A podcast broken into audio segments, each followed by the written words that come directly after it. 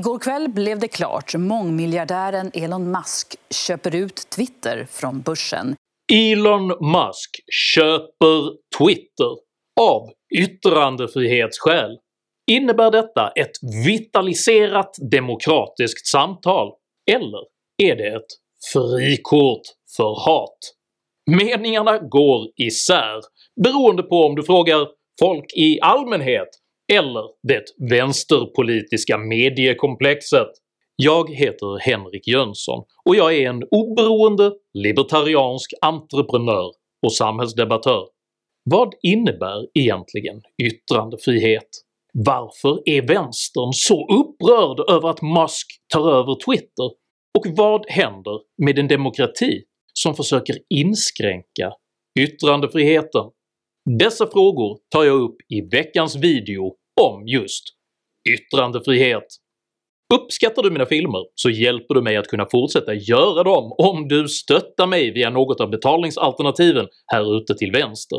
Det är endast tack vare ert generösa stöd som jag kan fortsätta att producera aktuella nya videokrönikor varenda vecka, så ett stort stort tack till alla de av er som bidrar.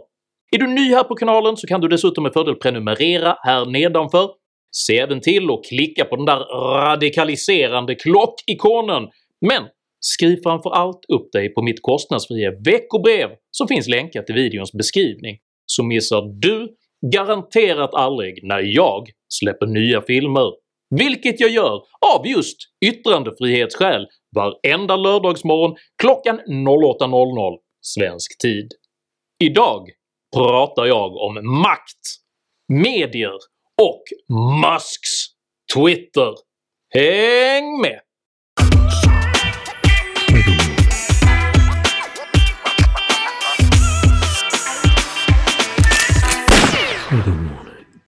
Med yttrandefrihet menar jag helt enkelt det som följer lagen. Jag är emot censur som går bortom lagen. Om människor vill ha mindre yttrandefrihet kommer de att rösta fram lagar för detta. Därför innebär det att gå emot folkviljan att gå längre än vad lagen gör. Med dessa ord förklarade IT-miljardären Elon Musk sin yttrandefrihetshållning dagen efter offentliggörandet av hans förvärv av den sociala medieplattformen Twitter. Att detta enkla och rättframma försvar av yttrandefriheten idag bedöms som närmast revolutionärt säger mycket mer om vår samtid än om Elon Musk. Man kan anta att Elon Musk har en, en ganska libertariansk syn på yttrandefrihet. Att alla möjligheter att uttrycka sig är lika mycket värda. Eh, det är svårt att tänka sig att det går att driva en plattform på det sättet idag. Aftonbladets kulturchef Karin Pettersson twittrade exempelvis uppskärrat att hon ansåg Musk vara en oberäknelig, obehaglig och farlig pajas, samtidigt som tidningens kultursida förutsägbart presenterade Musks förvärv av Twitter som ett hot mot demokratin. Vänstertidningen Dagens ETC varnade samtidigt för att ett Musk-ägt Twitter kan ge frikort för hat, och Sveriges Television återvände som besatta till farhågan att Donald Trump eventuellt skulle kunna riskera att få komma till tals igen. Men det finns de som oroar sig för det inflytande som Musk nu kommer få. Donald Trump. Donald Trump. Donald Trump. Men Donald Trump Ytterst bottnar all denna oro i övertygelsen att yttrandefrihet utan ideologiska grindvakter kommer att dupera en aningslös och kognitivt oförmögen befolkning med lömska demokratihotande budskap. Denna föreställning förstärks av Sveriges Television som i reaktion på Musks Twitterförvärv serverar en hel svit experter med ideologisk och historisk bakgrund som just kritiker av sociala medier. Total frihet på internet är en utopi. Människan är alldeles för galen ibland. Det här är Britt Stakston, en mediestrateg och journalist som tidigare publicerat sig under rubriker som “Alla röster förtjänar inte att komma till tals i medierna” och “Näthat som politisk strategi skapades av högerpopulister”. Stakston skriver på nätet sker en allt snabbare nedmontering av allas vår demokrati. På ytan ser det ut som en myllrande härlig yttrandefrihet när vi skriker oss blåa online och tycker olika om att Jens Ganman blev årets svensk eller om Hanif Balis provokationer. Det mesta som sker nu är raka motsatsen till vad en demokratisk process som söker ett samförstånd och samexisterande är. Över hela världen sker en utveckling där internet och medieutvecklingen påverkar demokratin negativt. Strategiska tystnader från medier är vägen framåt för att förhindra extremismens framväxt. Stakston's demokrati och yttrandefrihetsuppfattning försvarar uteslutande den medieordning och kommunikationshegemoni som hon själv tillhör och uppfattar alla avvikelser från denna ordning som illegitima och farliga.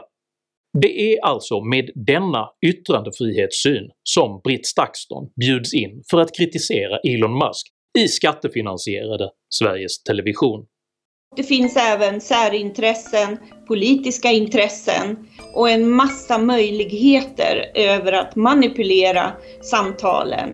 Bland dessa politiska särintressen kan noteras Stakston själv, som 2019 satt i samma mediestödsnämnd som delade ut 358 400 kronor i innovationsstöd till hennes eget bolag Blankspot, vilket hon då drev tillsammans med den före detta redaktören för de unga revolutionärkommunisternas tidning Rebell. Staxtons utspel följs av internetstiftelsens digitalstrateg Måns Jonassons mycket, mycket stora oro för att Musks förvärv av Twitter ska leda till hot, våld och öppen nazism. Det finns väldigt, väldigt stora problem med hot, med våld, med eh, öppen eh, nazism, med sexism och andra typer av innehåll som man inte kan eller vill bli förknippad med. Och de flesta verkar tro att Elon Musk kommer att bli eh, besviken när han inser att han inte kan ha det så öppet som han kanske drömmer om. Man bör i sammanhanget notera att Internetstiftelsen just nu även bedriver frukostföreläsningar med titeln “Sociala medier – ett hot mot demokratin”.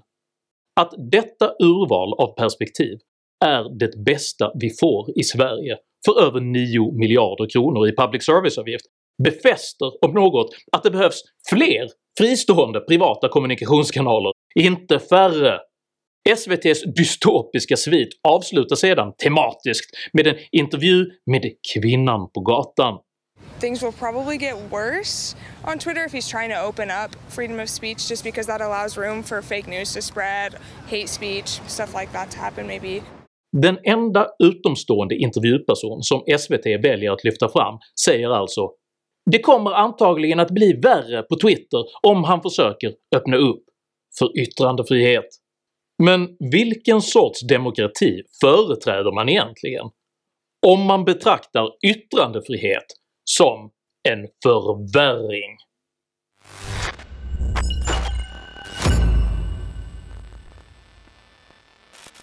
there are real consequences to allowing anybody to run these internet sites and say whatever it is they want. Det finns mycket riktigt verkliga konsekvenser av att låta vem som helst driva en sån där internetsajt och säga vad de vill. Det upprätthåller nämligen demokratin och försvårar för totalitära intressen att dominera informationsflödena. Elon Musk lives in a world in which the only kind of free speech is white men feeling mm -hmm. free mm -hmm. to say whatever the hell they want. Eftersom Twitter saknar både ambitioner och teknologi för att kunna avgöra sina användares hudfärg och kön gäller den eventuella rätten att säga “whatever the hell they want” exakt alla Twitters användare. Men det är just detta som är vänsterns problem. För de är inte intresserade av likvärdig och fri kommunikation alls, utan bara av att på identitetspolitisk grund kunna reglera vilka de själva tycker ska få komma till tals. Do you trust Elon Musk to make Twitter better for women? No, I I don't trust Elon Musk to make Twitter better for women at all. De här båda genusteknikerna har naturligtvis helt rätt. Elon Musk är lika lite ute efter att göra Twitter bättre för kvinnor som han är för att göra Twitter bättre för zoroastriker, mejeriproducenter eller tunnhåriga. Det är frapperande hur oförmögen den identitetspolitiska vänstern är att förstå att det libertarianska frihetsbegreppet inte bryr sig om identitet alls, utan alltid gäller lika för alla. If you get invited to something where there are no rules, where there is total freedom uh, for, for everybody, do you actually want to go to that party? Nej men det är klart att ingen vill hänga på en fest där folk är fria och har precis så kul som de själva vill, när man samtidigt har chans att festa med de båda piffiga solstrålarna i föregående klipp. If you own all of Twitter or Facebook or what have you, you don't have to explain yourself. You don't even have to be transparent. You could secretly ban one party's candidate. You could just secretly turn down the reach of their stuff and turn up the reach of something else, and the rest of us might not even find out about it till after the election. Det här låter verkligen förfärligt. Att vissa aktörer skulle kunna begränsas på grund av sina åsikter och att vissa budskap skulle kunna bekämpas medan andra premieras. Jag hoppas verkligen att detta aldrig händer. Skämt åsido så tjänar vänsterns yrvakna skräck över att deras egen typ av manipulation plötsligt skulle kunna vändas mot dem själva som en perfekt illustration av deras egen rörelses principlöshet. Under åratal har man utövat påtryckningar mot nätplattformarna för att säkra att deras styrelser och deras attityder anpassas efter vänsterns politiska önskemål och samtidigt så har man slagit ifrån sig alla invändningar mot denna godtyckliga innehållsmoderering genom att hänvisa till plattformarnas privata självbestämmande rätt. Faktum är att initiativet att ta Twitter från börsen för att istället göra det till ett verkligt privat företag representerar ett välkommet avbrott från de senaste decenniernas institutionella förvaltningsmodell för storföretag. Eftersom det storskaliga institutionella ägandet tenderar att prioritera förutsägbar avkastning framför innovation och risktagande så har denna förvaltningsform premierats politiskt som socialt ansvarsfull, bland annat för att institutionellt förvaltade företag tenderar att vara mer mottagliga för politiska påtryckningar. Att vänstern börjar gallskrika så snart en kommunikationsplattform hamnar utanför deras egen inflytandesfär visar med all önskvärd tydlighet att de är fullständigt ointresserade av både privat självbestämmande och av yttrandefrihet. Man är endast intresserad av att så effektivt som möjligt kunna styra samhällsdebatten utifrån den egna ideologin. Den primära anledningen till vänsterns uppskruvade tonläge gäller alltså inte alls omsorg om demokratin, utan det faktum att Musks privatisering av Twitter faktiskt ger folket yttrandefrihetsmässig valfrihet. Om det finns en friare och mer vital kommunikationsplattform riskerar nämligen de nerreglerade och uppstyrda plattformarna att väljas bort, vilket innebär att de identitetspolitiska kontrollmekanismer som vänstern så omsorgsfullt har inympat förlorar sin politiska och kulturella betydelse. Protesterna ikläds därför nu förutsägbart omsorg om olika typer av utsatta grupper vars intressen på något sätt påstås hotas av just yttrandefrihet. Och denna oro uttrycks uteslutande av samhällets mest inflytelserika kommandohöjder, ledarsidor, politiker och journalister. Och det som görs skadar ibland användarna eller splittrar samhällen. Men de som kräver inskränkningar av andra människors rätt att uttrycka sig är inte de svagas beskyddare. De är tyranner. Och den tyrann som inte längre med fagra ord kan styra ifrån kulisserna ersätter i allmänhet mycket mycket snabbt den förmenta omsorgens silkesvantar med den auktoritära järnnävens hårda nypor.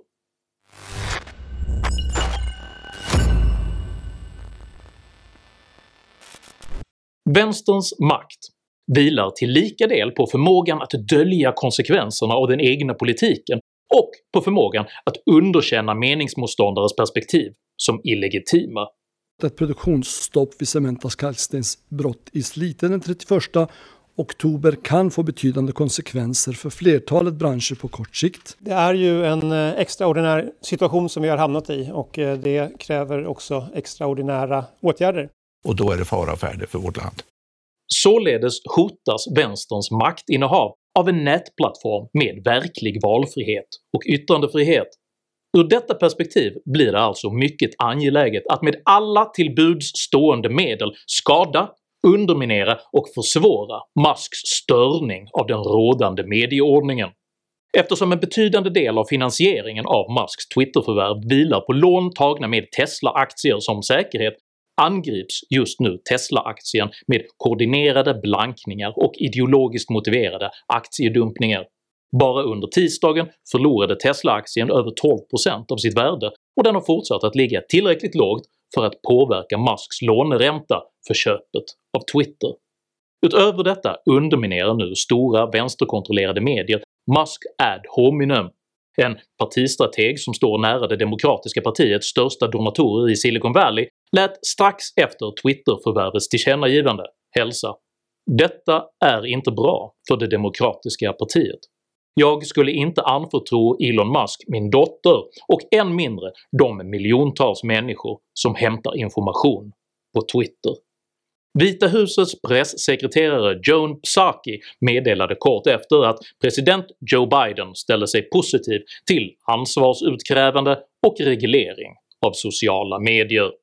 Does the White House have any concern that this new agreement might have President Trump back on the platform? The president has long been concerned about the power of large social media platforms, uh, what they ha- the power they have over our everyday lives. Has long argued that tech platforms must be held accountable for the harms they cause. Uh, he has been a strong supporter of fundamental reforms to achieve that goal.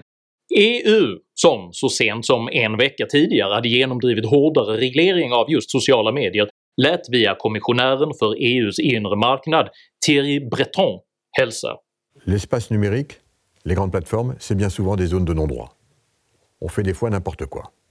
Ben ça, ça peut plus durer. Elon Musk besvarade mycket kärnfullt alla dessa reaktioner med orden “den extrema antikroppsreaktionen hos de som fruktar yttrandefrihet säger allt”.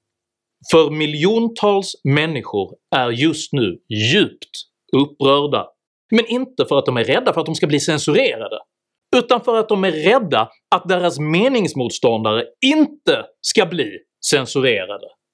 Detta visar att de varken förstår demokrati eller yttrandefrihet. Så därför har jag, i yttrandefrihetens namn, gjort en liten snabbguide. Varsågoda! Yttrandefriheten inkluderades 1948 i Förenta Nationernas deklaration om de mänskliga rättigheterna och kan i korthet beskrivas som att samhället inte får angripa eller förhindra människor från att hysa och uttrycka åsikter. Yttrandefrihetens grundprincip kan sägas hänga på att alla sidor tolererar åsikter och uttalanden som man själv inte håller med om, så länge de inte bryter mot lagen. Yttrandefrihet betyder dock inte att man får lov att säga vad som helst. Förtal, uppvigling till brott och hatbrott är exempelvis förbjudna i lag. Beslut om dessa lagar har fattats i demokratisk ordning och har därför ett folkligt stöd. Yttrandefrihet betyder inte heller att andra är skyldiga att lyssna på dig. Att en tidning tackar nej till ditt debattinlägg, att ett förlag refuserar din bok och att ingen vill länka till din video är ingen yttrandefrihetsinskränkning. Det betyder bara att folk inte är så intresserade av ditt budskap. Om du däremot är emot att någon ska få uttrycka en åsikt du ogillar trots att den ligger inom lagens gränser, då är du emot yttrandefrihet. Om du utövar påtryckningar och gör anmälningar rörande lagliga åsikter som andra uttrycker, då bekämpar du yttrandefriheten. Och om du aktivt försöker förhindra andras yttrandefrihetsinitiativ, då är du yttrandefrihetens fiende. För att sammanfatta, det här är inte yttrandefrihetsfientligt. Att säga att personen X har jätte, jättefel, att uppmana andra att inte läsa X som är jättejättedum, att istället argumentera för idén Y. Detta är yttrandefrihetsfientligt. Att kräva att personen X tas bort från plattformen. Att uppmuntra andra att sabotera för personen X för att man inte uppskattar hans åsikter. Att kräva förbud av X åsikter. Håll till godo i yttrandefrihetens namn. Tycker du att yttrandefrihet är viktigare än att vänstern till varje pris ska få dominera samhällsdebatten? I så fall tycker jag att du ska dela den här videon med dina vänner, och varför inte passa på att prenumerera på min YouTube-kanal när du ändå är i farten. Har du egna erfarenheter av yttrandefrihetsinskränkningar? Dela i så fall gärna med dig av dina erfarenheter i kommentarsfältet här nedanför. Tänk dock på att alltid vara artig och saklig även mot de personer eller de företag du kritiserar, för att ingen gagnas av obefogade anklagelser eller konspirationsteorier. Jag accepterar inte heller aggression, personpåhopp eller rasism i mina idédrivna kommentarsfält. Om du nu uppfattar detta som yttrandefrihetsinskränkningar så ber jag dig vänligt att se om min lilla snabbguide till yttrandefrihet nu. Tack för att ni som kommenterar respekterar detta. Jag heter Henrik Jönsson och jag försvarar både entreprenörskap, privat ägande och framför allt yttrandefrihet. Tack för mig och tack för att ni har lyssnat.